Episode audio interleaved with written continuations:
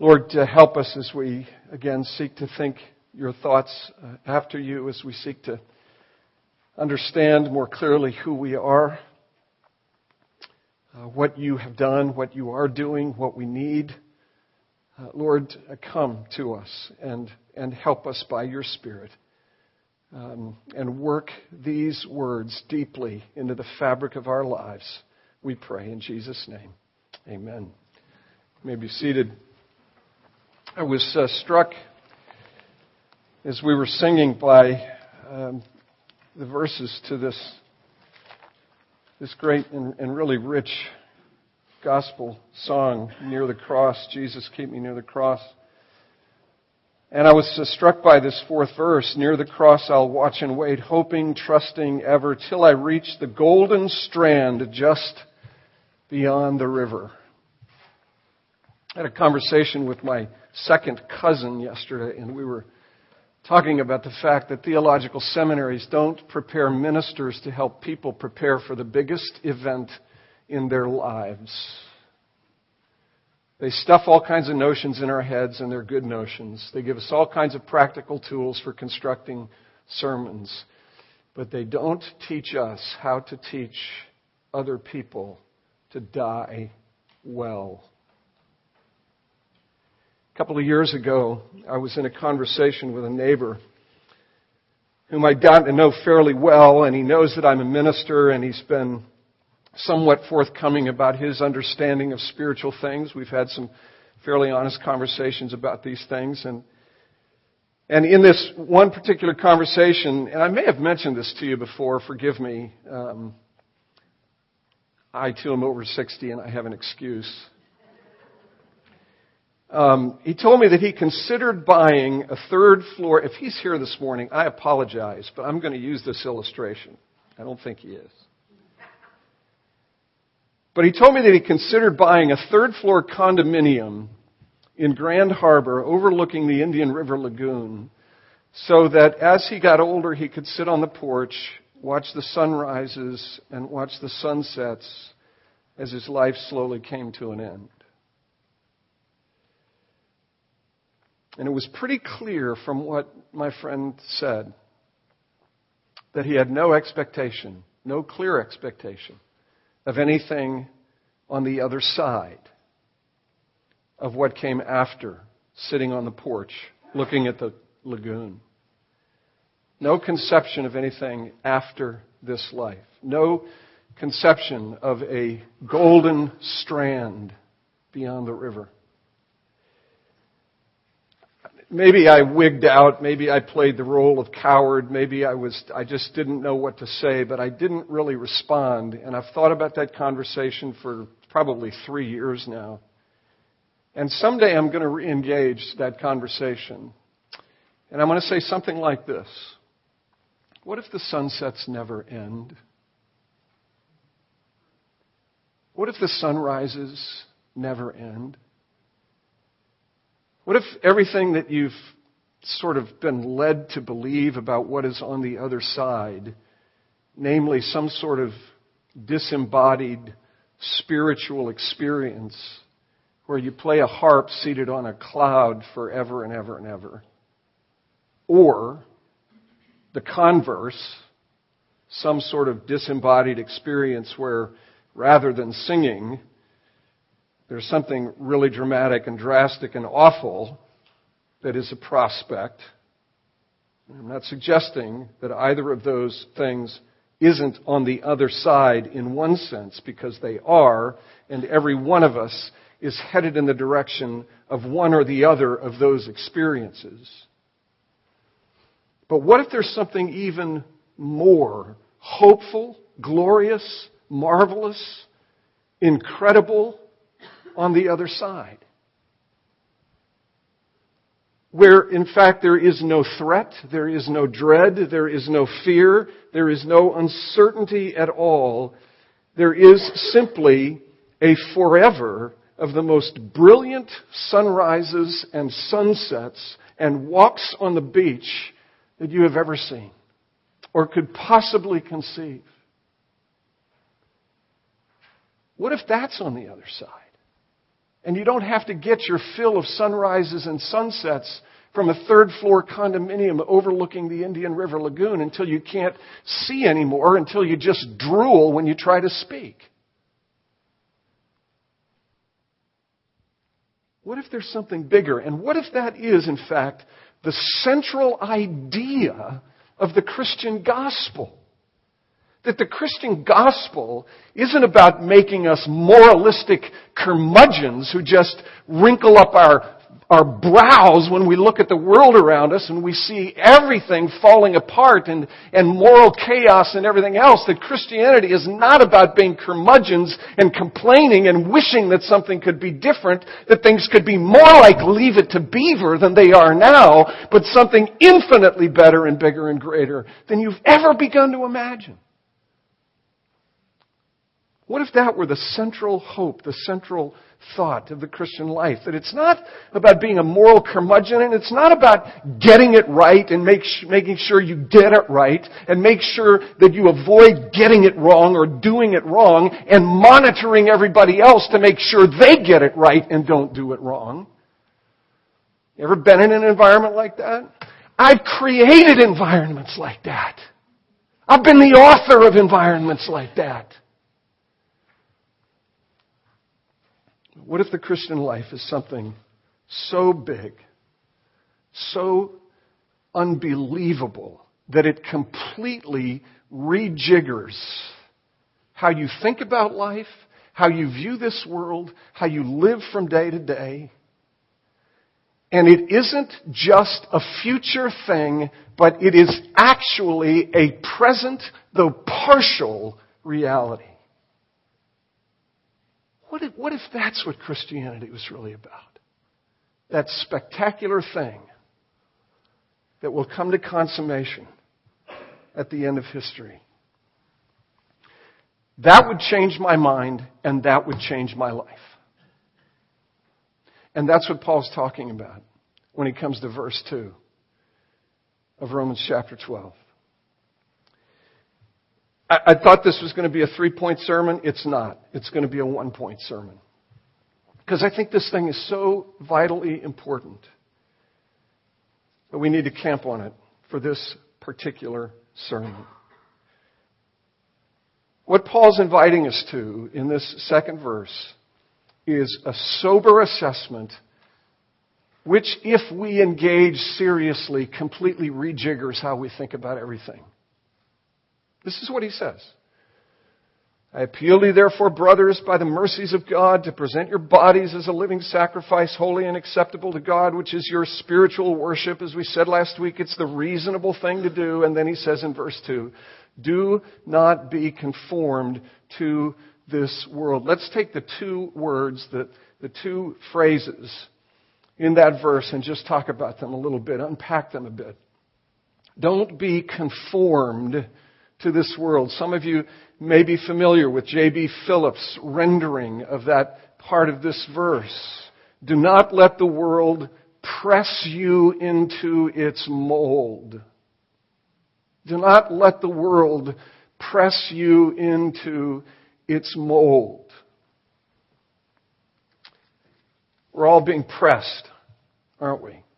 I mean, think about it.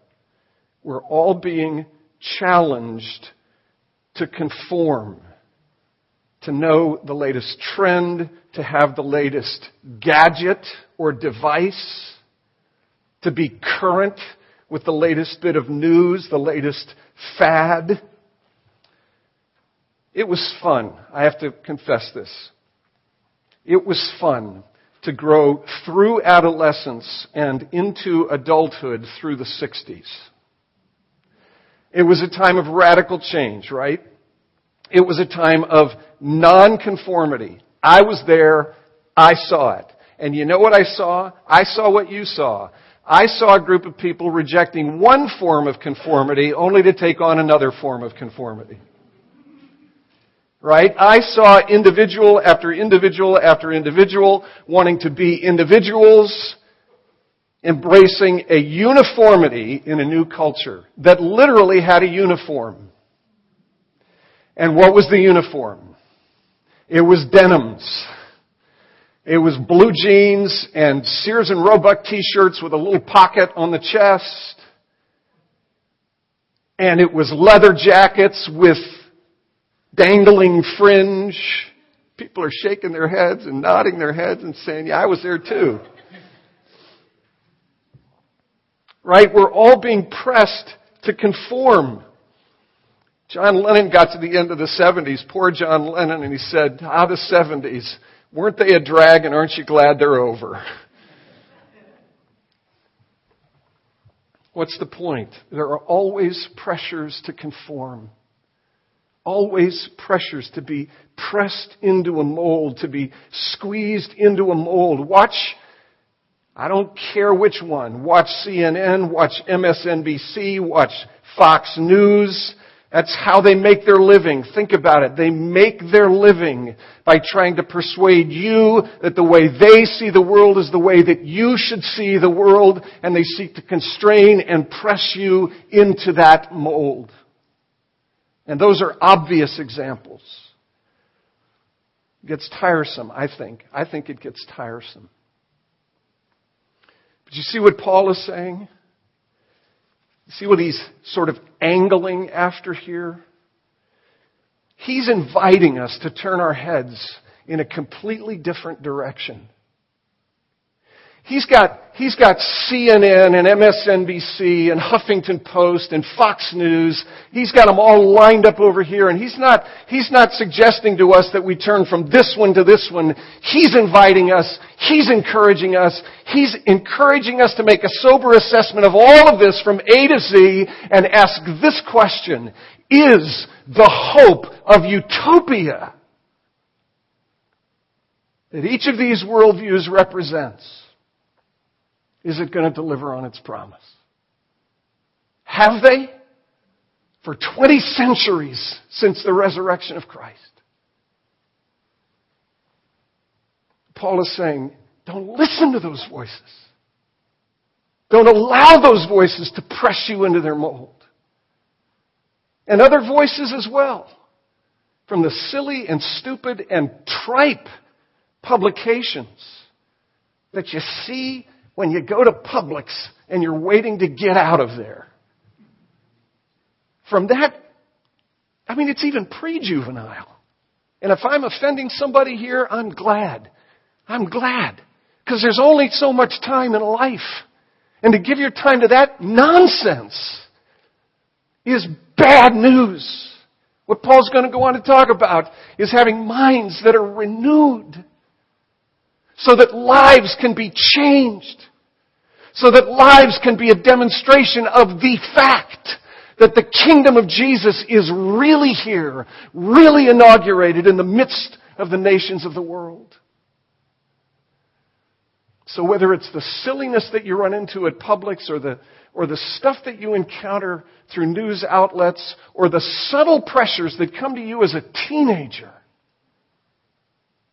and that don't stop when you get out of those horrible years and into adulthood. Those horrible pressures to conform, the apostle is saying, don't be pressed into that mold.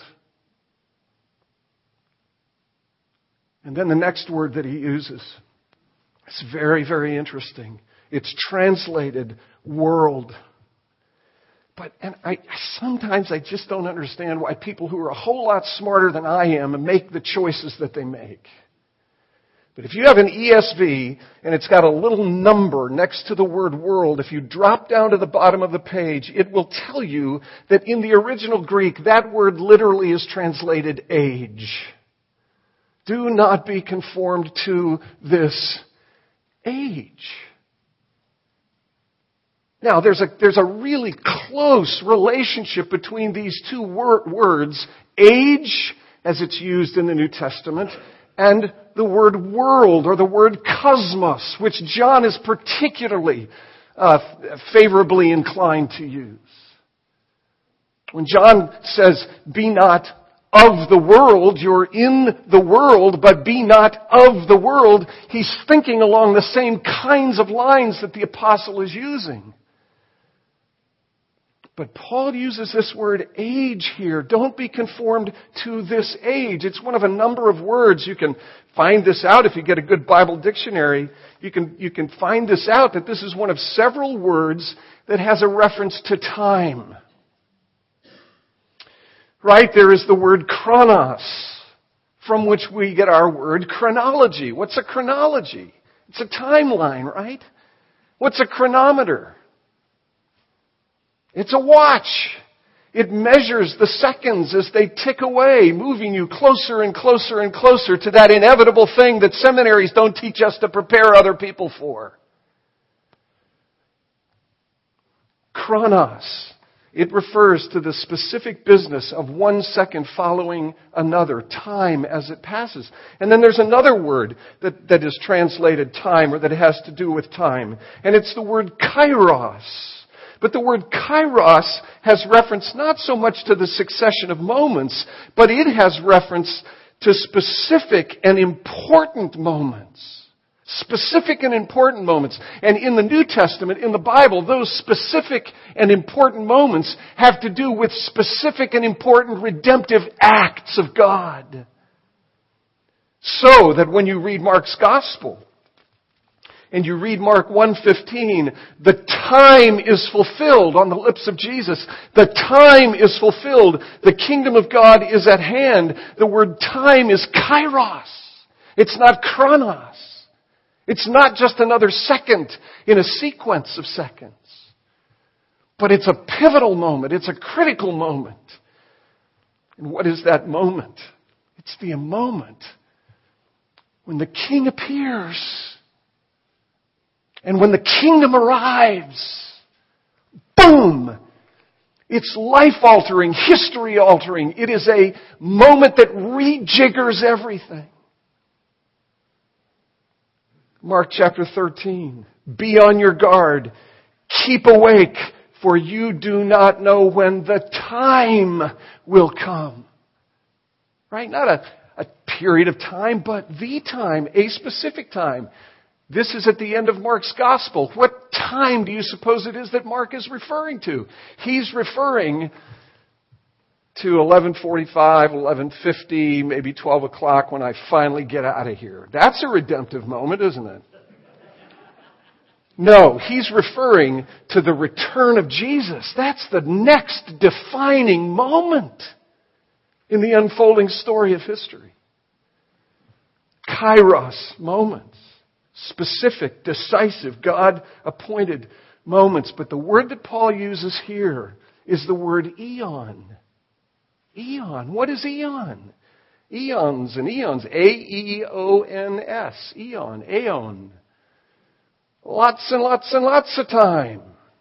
Long expanses of time. Eons.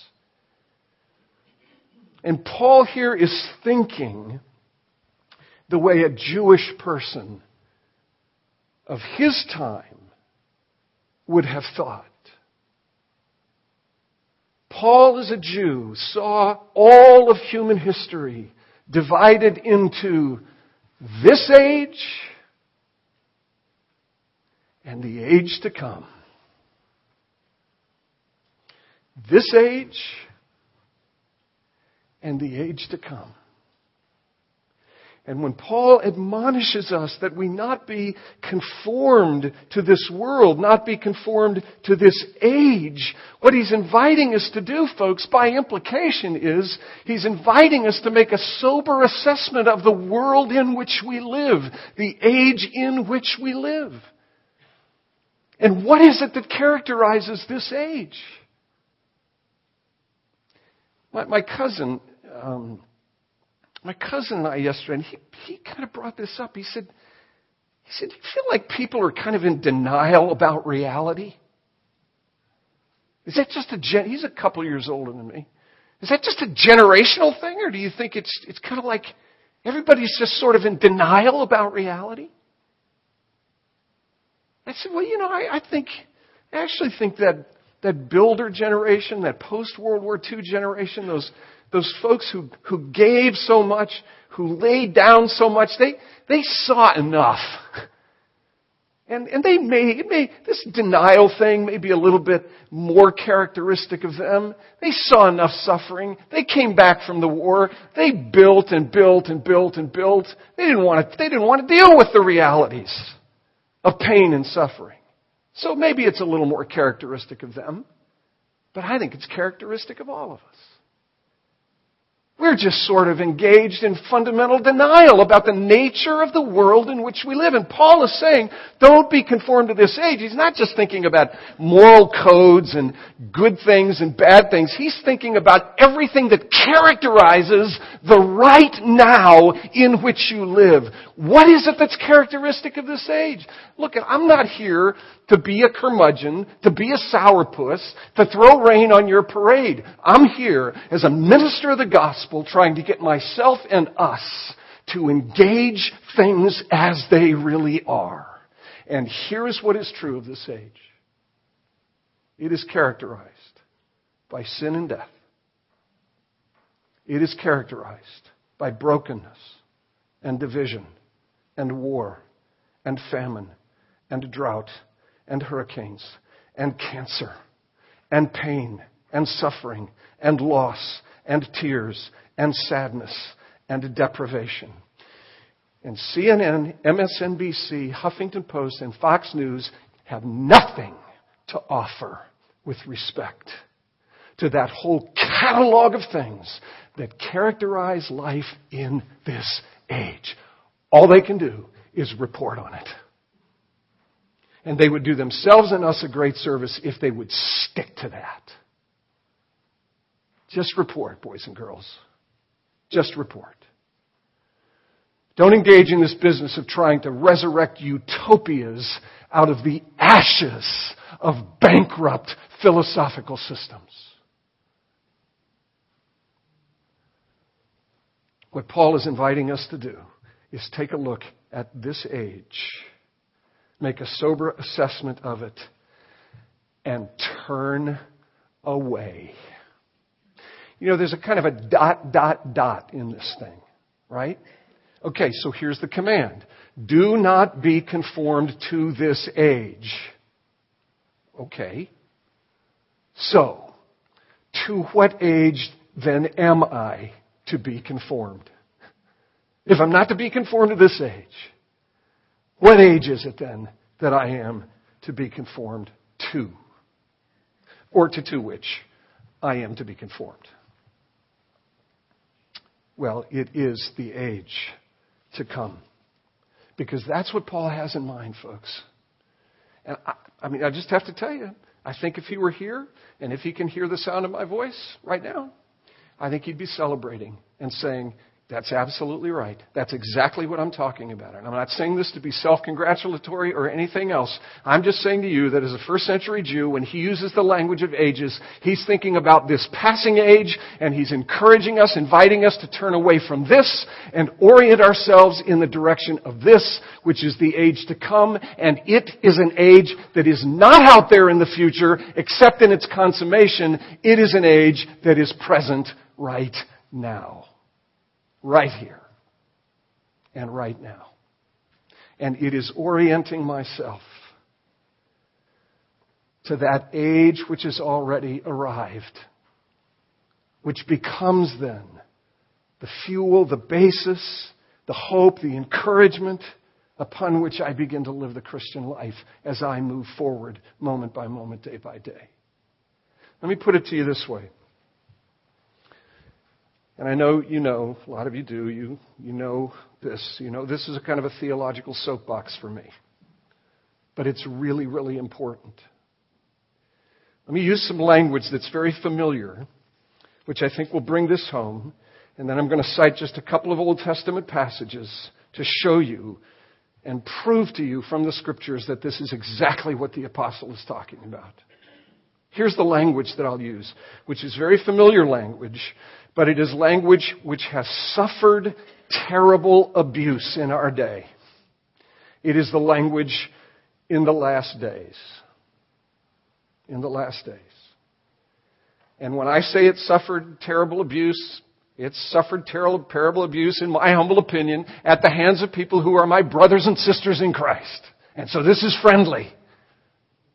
But the whole Left Behind series is predicated on an understanding of the last days or the latter days that they are the final days of human history in the sense that when you get to the end of the chronology of human history, these last days right down here at the end of this long chronology with Christ and His cross back here, these last days or latter days, they're down here at the end.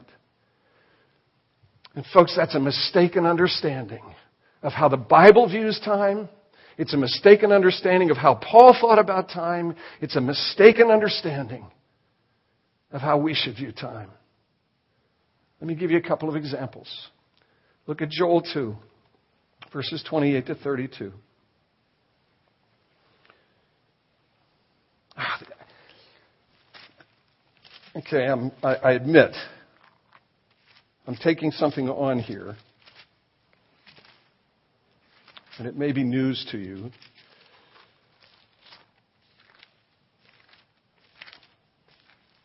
But I, just feel the need strongly to rejigger our thinking in a way that is in keeping with the scriptures. Joel chapter 2, verse 28.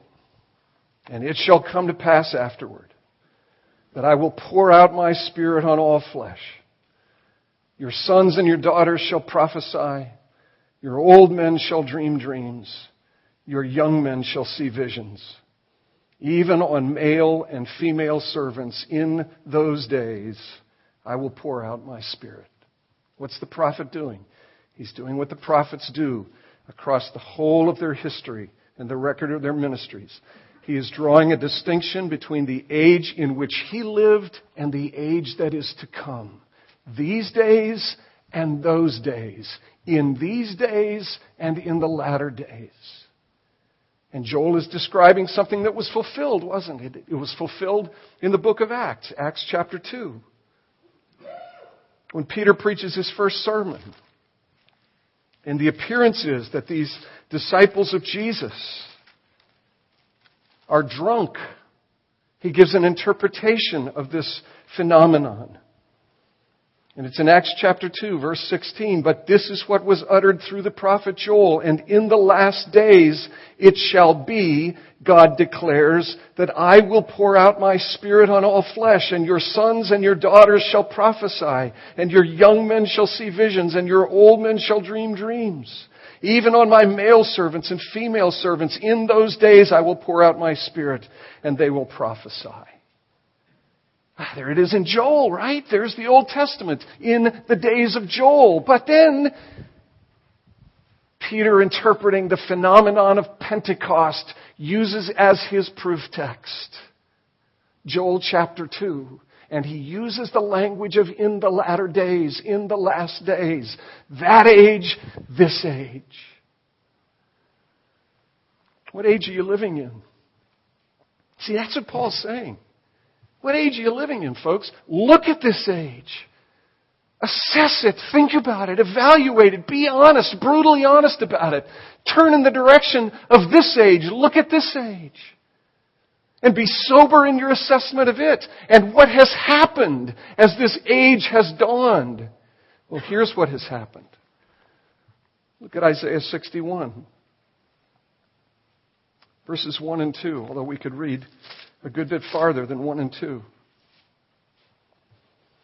The Spirit of the Lord God is upon me. There's the Spirit, the Spirit of Pentecost. The Spirit of the Lord God is upon me. Upon whom? To whom is Isaiah referring? He's referring to the Messiah. He's referring to Jesus, this one who has not yet come, but who will come. He doesn't come in these days. He's going to come in those days, the latter days. The Spirit of the Lord God is upon me because the Lord has anointed me to bring good news to the poor. He has sent me to bind up the brokenhearted, to proclaim liberty to the captives, to the opening of the prison of those for those who are bound, to proclaim the year of the Lord's favor and the day of vengeance of our God, to comfort all who mourn, to grant to those who mourn in Zion, to give them a beautiful headdress instead of ashes, the oil of gladness instead of mourning, the garment of praise instead of a faint spirit, Come on, guys. You watch television, what do you get? I get a faint spirit. I turn in this direction and I begin to look at the fulfillment of this, which is in Jesus of Nazareth, the one who was promised. I begin to look in the direction of Jesus and I read through the Gospels and I, I see what He does and how He relates to people and what He does to people and for people and how after three years of ministry, He did the supreme thing by laying down His life and suffering the wrath of God on a cross only to rise again, to ascend, to be seated in glory at the right hand of the Father. I look at all of that stuff and I don't want to turn back in the direction of this anymore. Because this is my hope. And this is present.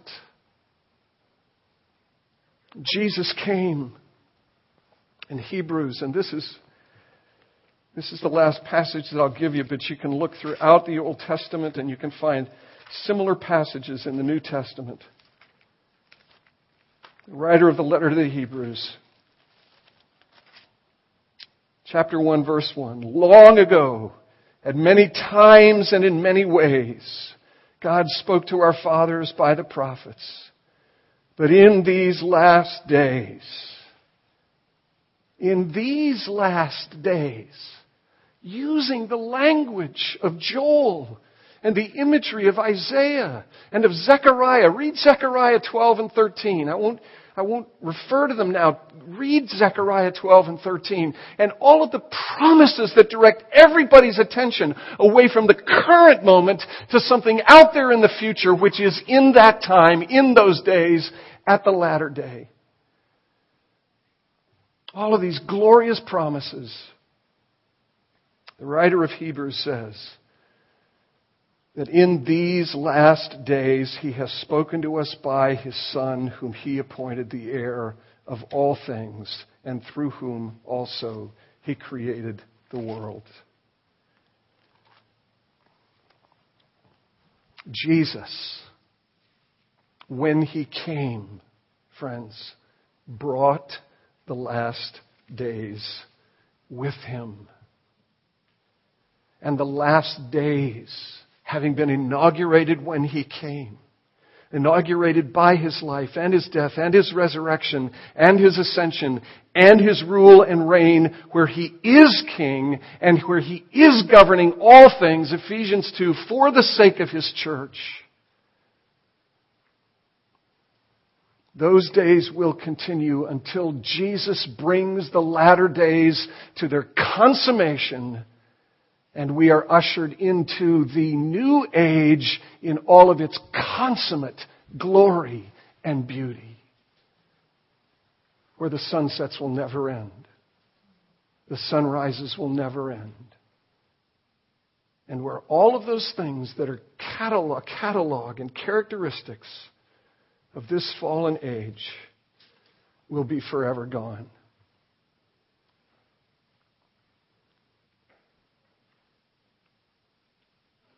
Here's what Paul is saying. Since this new age has come, why on earth? Why on earth? I think it's a humble appeal, folks. Why on earth would you want to be captivated, molded, shaped by something that is dying and passing away? Do you really want just to buy a third floor, third floor apartment overlooking the Indian River Lagoon and watch your own life slowly fade away? Or do you want to rejigger the totality of who and what you are? Reorienting the entirety of who and what you are so that you are seeking no longer to be conformed to this age, this poor and paltry and fleeting and dying age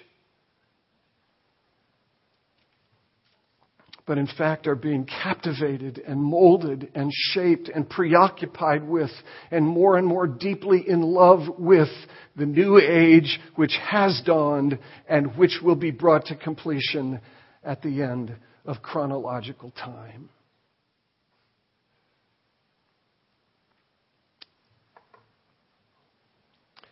The ironic thing, the striking thing, is that this doesn't make Christians so heavenly minded that they are of no earthly good. The striking and paradoxical and ironic thing is that as we get reoriented in the direction of the King and the kingdom, the King who is reigning and the kingdom that is present, though the nations will never acknowledge it, they'll never bow before it. But as we get our lives reoriented to that King and that kingdom, it brings a transformation of life which works itself out in such a way that those lives become a demonstration of the will of God, a demonstration of the presence of the kingdom of God in the midst of the kingdoms of this world. Lives which are good and which are acceptable and which are whole. Whole, complete, perfect what they were designed in the first place to be. That's what Paul's inviting us to an invitation to a sober assessment of our lives in the midst of this age which is passing away, and by implication, the challenge to turn around and reorient ourselves in terms of the King and his kingdom. Let's pray together. Lord Jesus, this is a hard, hard thing for us to do. And I confess to you my own struggle in doing it and in understanding how to encourage a people to do it as well. So here we are again before you, profoundly, desperately in need of your ministry to us, your grace poured out upon us, worked into us, so that the only voice we hear and the only voice that matters is your voice in the midst of the cacophony of voices that would seek to press us, shape us, and mold us after their image. Jesus, give us grace. Give me grace. Give us grace to hear your voice. Be enraptured by that voice. Be changed by that voice. And now be with us as we come to this table, we ask. In your name. Amen.